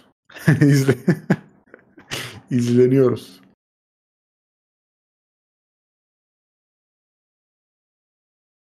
...2001-2006 arası iş yüzünden günlük ortalama 5 saat yürürdüm demiş Mahmut Yalçın. Ne yani, postacı mıydın? İş yüzünden nasıl 5 saat yürüyordun? Güzel. Güzel yaklaşım. Evet. Hani bir konuyu çözmek için habire yürüme olayı nasıl bir işti yani o? Rekorum 13 saat yürümüşlüğüm var demiş. Ben askerde bile o kadar yürümedim. 13 saat çok ya. Ayaklarının altı herhalde yara olmuştu. Çiğ köfte yaparken de işe yarıyormuş demiş. Evet, o biraz üstüme yürüyenler var orada. Teşekkür. O konuları Kapatmadık mı? Ne kadar geçti üstüne? Hala mı diyorsun? Muhasebeciydim. Mükelleflerden evrak toplayıp ödemeleri bildiriyordum. Evet. Aslında bir çeşit o da postacılık gibi bir şey. Evrak toplama işi. Her gün değil evet muhasebe. Şimdi online'a kaydı herhalde. Biz Tekno Seyir'e çok uzun zamandır evrak toplama işlerini online yapmaya çalışıyoruz. Pandemi sayesinde.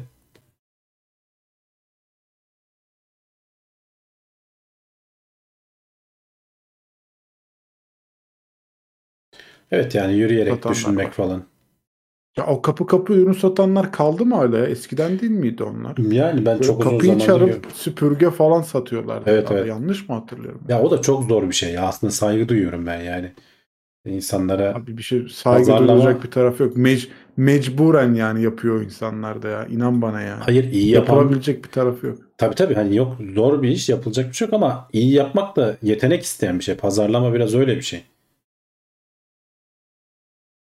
Bence pazarlama dünyanın en saçma işi ya.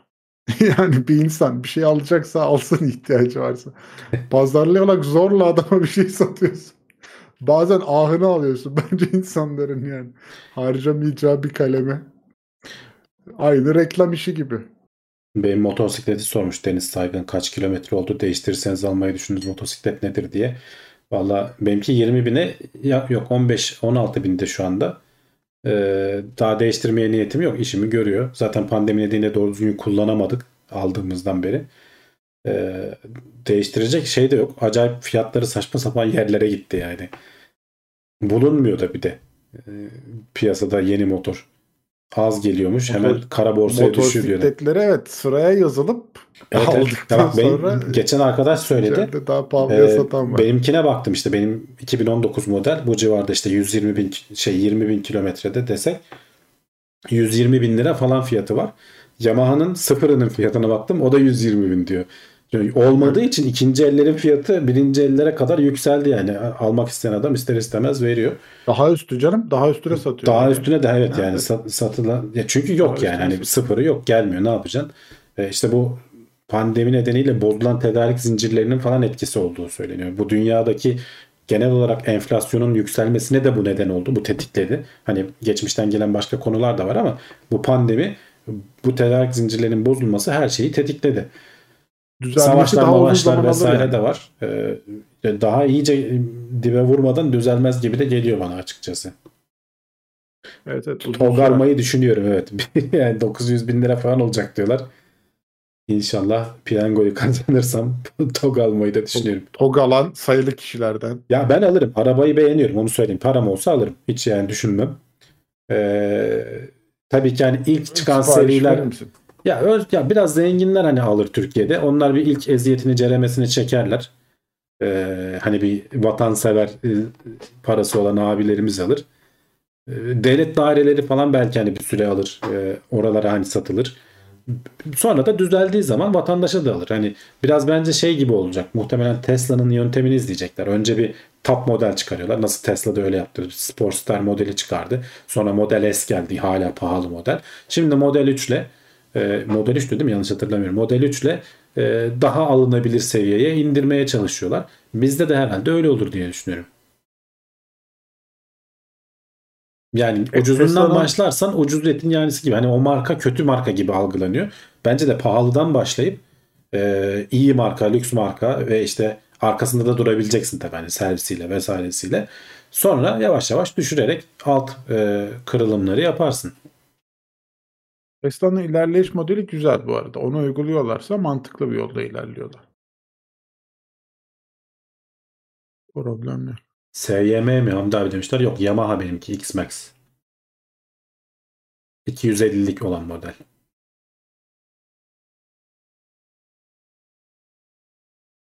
Almayı düşünmek için nasıl bir yol izlenecek ona da bakmak lazım yani. Bak Megri demiş ki benim düşünmediğim bir şey. Bazı şeyler yok diye değil aslında yenisi saklanıp kara borsa haline getiriliyor ve ikinci el olarak daha pahalıya satıyorlar. Yani yok ya ben o da var komplo teorisidir. Ya şimdi koskoca Yamaha satmayacak. Yok Yamaha kendisi satmıyor. İşte ama kendi getiriyor. Şimdi yeterince piyasada talep varsa kendi bol bol getirir, satar yani. Ya alttan şeye satıyor, başka birine satıyor. Al diyor sen buna bu para, üstüne de bana şu kadar daha komisyon vereceksin, sana satıyorum diyor. Ben yani bilmiyorum yani işte o. Galericiye, malerici. Şimdi ama şu 6000 kilometre mevzusu geldi. Heh, işte şimdi. Olaylar iyice karıştı. Adam arabayı alacak şimdi 6000 kilometre boyunca sürecek mi? Ne yapacak yani? Ha, şimdi onu da mı ekleyecek? Ne evet, yapacak? Evet yani orada işler karıştı yani. 6000 kilometre sırf böyle boş yere benzin yakıp süren arabalar mı çıkacak? İşte hani atıyorum kaç para yakar? 1000 kilometrede 1500-2000 lira yaksa sallıyorum kafadan. Hani 1500 lira 6000 kilometre yapacak adam. 10.000, 15.000, 20.000 lira daha üstüne para bindirecek yani bu sefer. İkinci elde arabayı satabilmek için. Benzin parası falan filan. Bak Tesla'nın model ailesi S var, 3 var, X var, Y var, 8 diye geçiyor. E yerine Model E'yi kullanamıyorlar çünkü Ford'un telif haklarını vermiyor. O yüzden Model 3 kullanmışlar. Bak ben bunu bilmiyordum mesela. Güzelmiş, beğendim.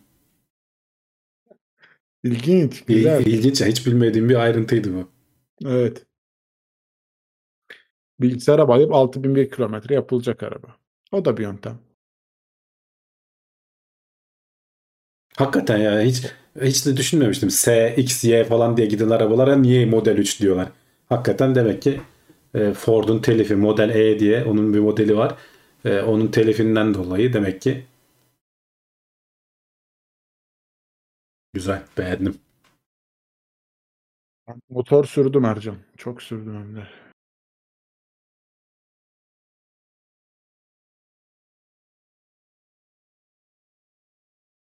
Yani bana da hani daha mantıklı olan şey gibi geliyor. Biraz bu pandemi nedeniyle bozulan şeyler. Bir de işte şeylerle falan ne denir? Savaşla vesaireyle falan da biraz etkilendi.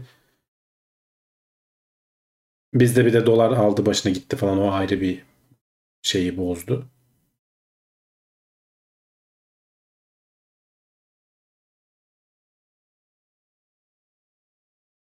Evet. Denemelerini falan yapmaya başlamışlar. TOG'un da hani sosyal medyasını falan takip ediyorsanız baya caddede ilk test araçları falan sürülüyor artık. 2023'te önümüzdeki ay galiba bu ayın sonuna doğru galiba ilk test aracı inecek. Üretimini de galiba önümüzdeki yıl banttan inerler diyorlardı, bilmiyorum.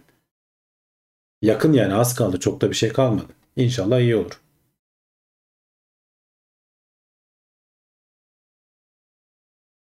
Brave demiş ki hemen araya sıkıştırayım, arabamı satıyorum. Güzel. Alıcı varsa Brave'le iletişime geçin arkadaşlar. Tekno Seyir'de. Brave'e hangi arabanı diye sormam lazım abi. Kaçıncı arabanı diye. Onda biraz araba koleksiyonu var da 10 tane. Galiba bu 29 Ekim'de bir duyuracaklar TOG'la ilgili bir şey. İlk banttan inen prototip özel galiba. Özel günlere denk getiriyorlar bir şeyleri, evet. Evet. Yani üretim bandından inen ilk 1-2 araç olabilir. Hani çünkü üretim bandını da test ediyorsun aslında sıfırdan bir bant oluştururken. Şu anda onlar yapılıyor galiba.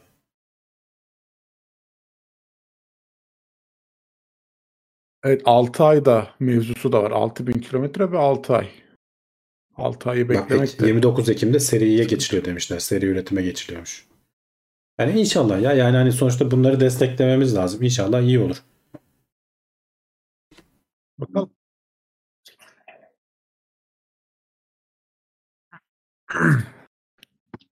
Doğru şeyler yapıyorlar. Hani benim görebildiğim kadarıyla pil konusuna mesela yatırım yapıyorlar. Büyük bir Çinli üreticiydi galiba. Onunla ortak oldular. Pil konusuna yatırım yapıldı. İşte aracın içerisindeki yazılım konusuna ciddi yatırım yapıyorlar. Tesla gibi hani öyle şey basit bildiğiniz araba olmaktan çıkacak arabalar yani. Otonom sürüşüydü vesairesiydi. Onlar hani şu anda olmaz belki ama ileride olacak muhtemelen. Bu arada yazılımda tökezlemeyeceğimizi düşünüyorum. O alanda iyi olacağımızı düşünüyorum. Ya o işte yaratıcılıkla alakalı bir şey. Yani tökezlenme yani herkesin ürettiğini üretince de bir şey çıkmıyor. Orada yaratıcı bir şeyler, fark yaratmamız lazım. Bunu markalaştırıp dünyaya satmak vesaire falan da ayrı bir konu. Ama iyi bir şey yaparsan da insanlar alırlar yani, hiç öyle şey de olmaz.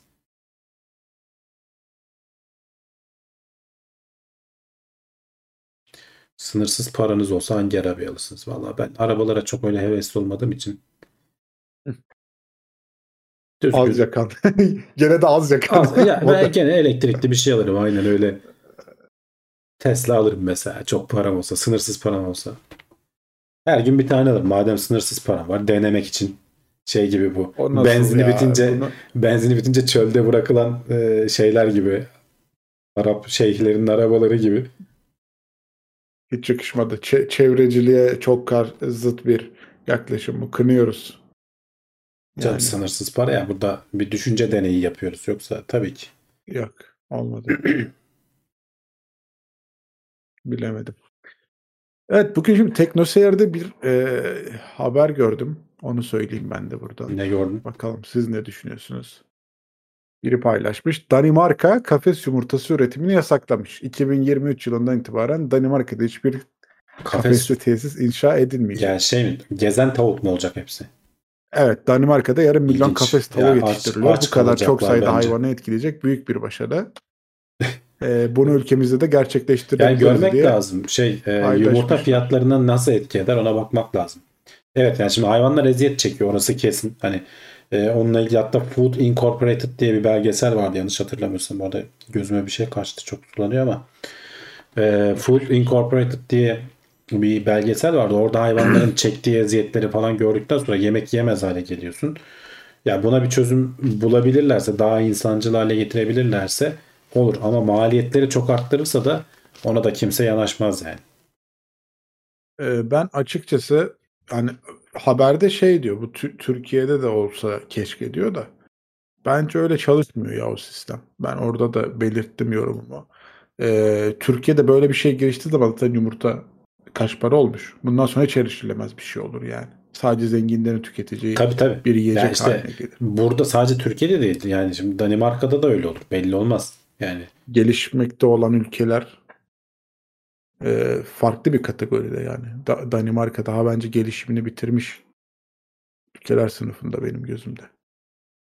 Can Serkan Ayhan demiş ki bak Aspilsan ilk yerli lityum hücresini üretmiş. Bildiğim kadarıyla tamamen kendi üretimleri. Bence büyük bir haberdi bu.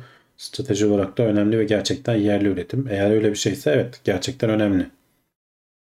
O hücreyi eğer teknoloji olarak da hani rakiplerinden geri kalmıyorsa sonuçta her şeyin içerisinde pil olacak. Yani kendimiz üretmemiz hakikaten önemli. Şimdi Danimarka'da yarım milyon kafesli tavuk yetiştiriliyormuş. Bu oran Türkiye'de 2015'te 98 milyon. Yani aradaki fark. Amerika Birleşik Devletleri'nde 325 milyon. Muş. Yani düşünsene o kadar çok zor ya o kadar gezen tavuk. Bilmiyorum. İlginç bir durum. Yapılamaz geliyor gözümde. Sonuçta hani endüstrileşmiş olan bu yiyecek üretimlerinin hani bu şekilde olmasının bir sebebi var. Hani onu yapan insanlar da psikopat değiller. Hani tavuklara eziyet edelim diye değil. Kârı maksimize etmek için onu yapıyorlar. Eğer hani başka türlü hayvanları da mutlu ederek kârı arttırabilseler öyle yaparlar zaten. Çünkü o zaman verimliliği vesaire falan da artıyor zaten. Ama bence hani bunun çözümü işte şey olur. Bu işte yapay yöntemlerle üretmek olur. Yoksa öteki türlü hayvanı yetiştirdiğin sürece eziyet çekecekler. Çünkü sonuçta günün sonunda kesiyorsun hayvanı ya. Yani bırak oturduğunu hayvana öyle eziyet ediyorsun zaten. Kafesli yetiştiricilik bir mecburiyet. Kimse dediğin gibi zevkinden yapmıyor.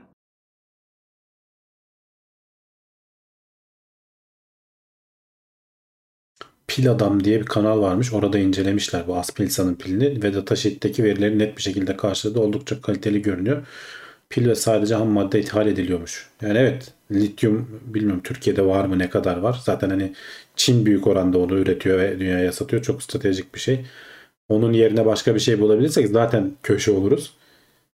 Ama en azından hani bütün hücreyi almaktansa ham madde olarak alıp üretmek ayrı bir yetenek. O da olsa o da iyi.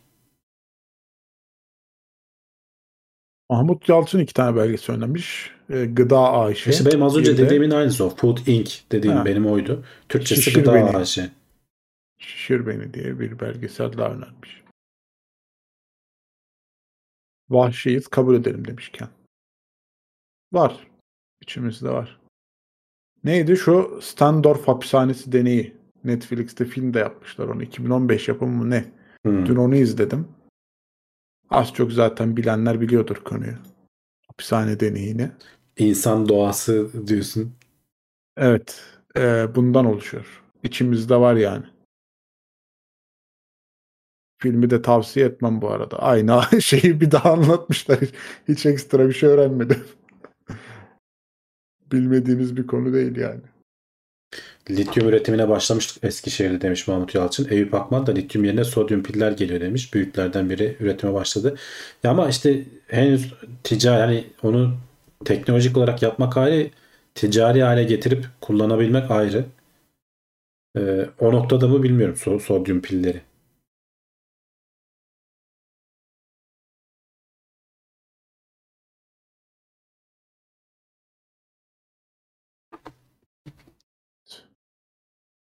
Yalnız ne kadar alakasız konularla konuşuyoruz. Gezen tavuktan tuttu sodyum, lityum pilleri. İki konu aynı anda olunca mecbur. Bir anda oradan öyle. İkisinden de farklı bir yorum gelince konuyu bitirelim.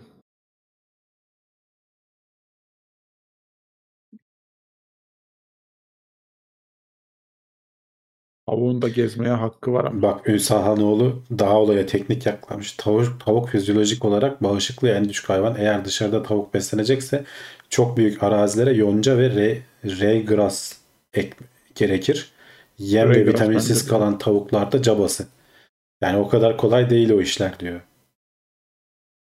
Tabii maliyeti arttıracak şeyler işte yani sonuçta bunlara dikkat ediliyor. Bir şeyler yapılırken. Pille çalışan tavuk yapalım en iyisi. Evet, evet konuya en güzel yaklaşım bu olacağını düşünüyorum bence. İki konunun birleşimiyle alakalı. Bizi yıldızlar arası uzay yolculuğundan uzak tutan sadece enerji sorunu mu? Enerji sorunu çözülürse gerçekleşir mi?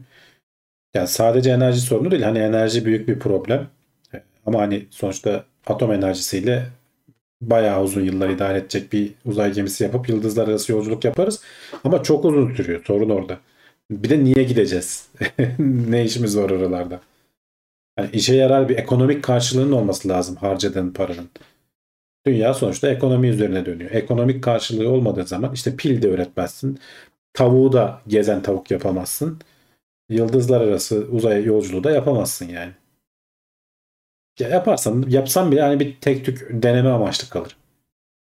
Bırak yıldızlar arası yolculuğu, hani buradan Mars'a niye gidelim noktasındayız zaten şu anda. Değmiyor yani.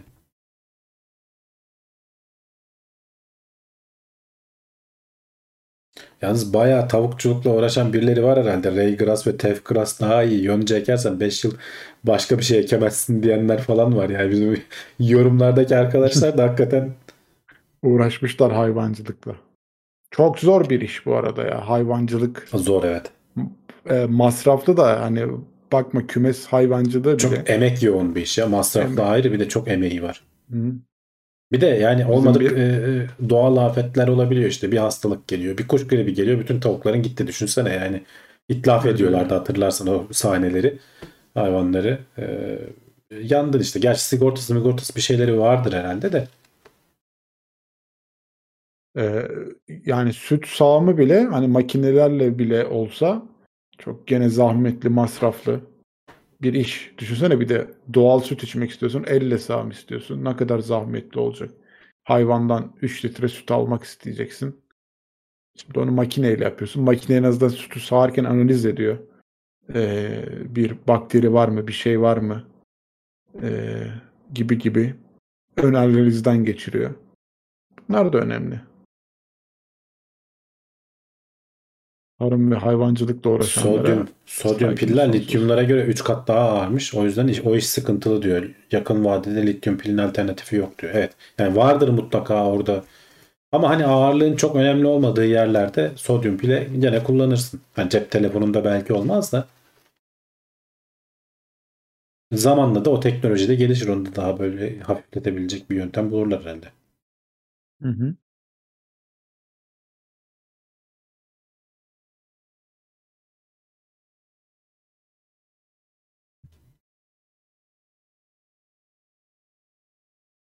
15 dakika. Neler var başka? Anlatın bakalım.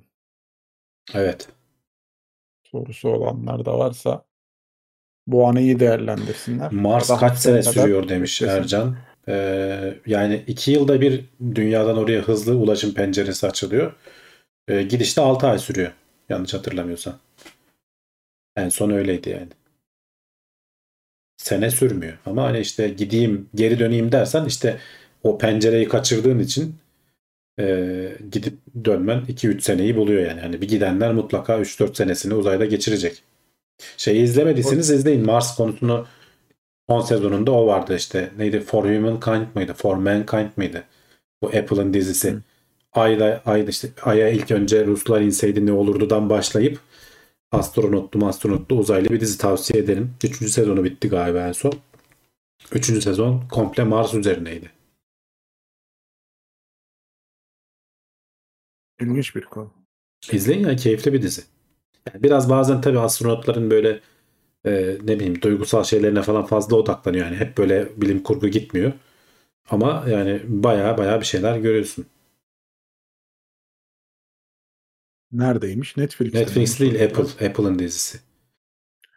Apple'dan Prime, bir yok, şekilde Apple'ın dizisi Prime'da da değil, pardon. Temin etmenin yolunu bulun işte artık. Anladınız siz onu. Oo. Tekno Seyir neler öneriyor? Bir şey önermedim. Ben temin edin dedim. Bir şekilde. Bir şekilde. Herkes benim memurum işini bilirdi. Bizde de öyle. Benim izleyicim işini bilir. Ne yapalım abi? 20 tane platform oldu. Hangi birine şey yapalım? Hani bunun da bir şeyi olmalı. Bu arada Netflix'i kapatarak çoğuna üye olabiliyorsun. Onun parası çok mu pahalı ya Netflix? Ben bakmıyorum ne zamandır. Abi 100 lira falan olmuş herhalde, yanlışım yoksa. Yok ha tabii 4K olanı falan belki olmuştur. 4 kişilik. Apple ne kadar onu bilmiyorum ben. Apple'a geç. Prime 7.90. Prime zaten. Prime aboneliğin evet. Var. Geliyorsun Tekno Seyir'e basıyorsun bedava. Değil mi? Oyun bile veriyor arada. İşte oyun veriyor. Kargolar yani. Falan ucuza geliyor. Kargo nasıl sürdürülüyor onu da bilmiyorum yani, o da aklıma almıyor. Aldın onu attın cebe. Disney Plus var. 4 arkadaş alıyorsun. Yıllık geliyor sana. Bol bol Star Wars 100 liraya. Biliyorsun. Evet 100 liraya geliyor sana yıllık. Onu da atıyorsun cebe. Yani. Toplam 12 farklı dijital aboneliğe aylık ödeme yapıyorum demiş Ayhan Yıldız. Sonra şey de var. Hepsi buradanın premium özelliğinden Blue TV alıyorsun aylık 10 liraya. Blue TV de aylık 10 lira. Bu da hepsi burada da kullanabileceğin zaten izleyemeyeceğin kadar filmin dizin oldu diyorsun filmin yani. Filmin dizin var yani, artık bana yok demezsin herhalde gelip de yani. Aylık 12 farklı dijital aboneliğe ödeme yapıyor. Ha, evet.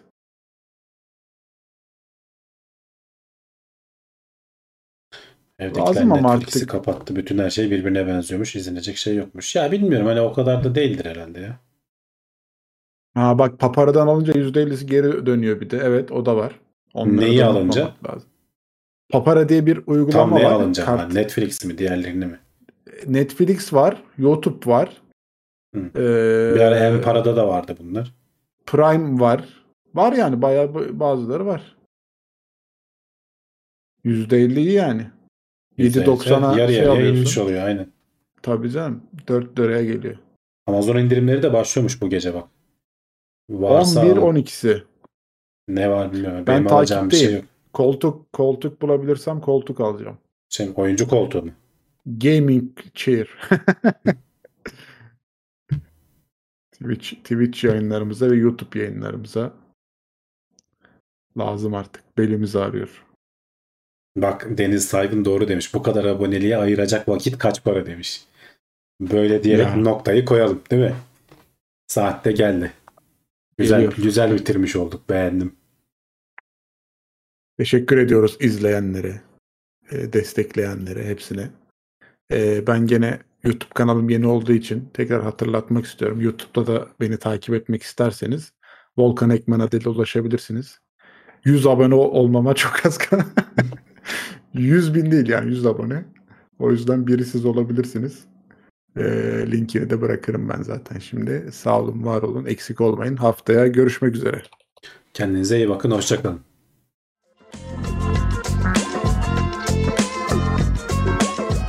Tailwords, teknoloji ve bilim notlarını sundu.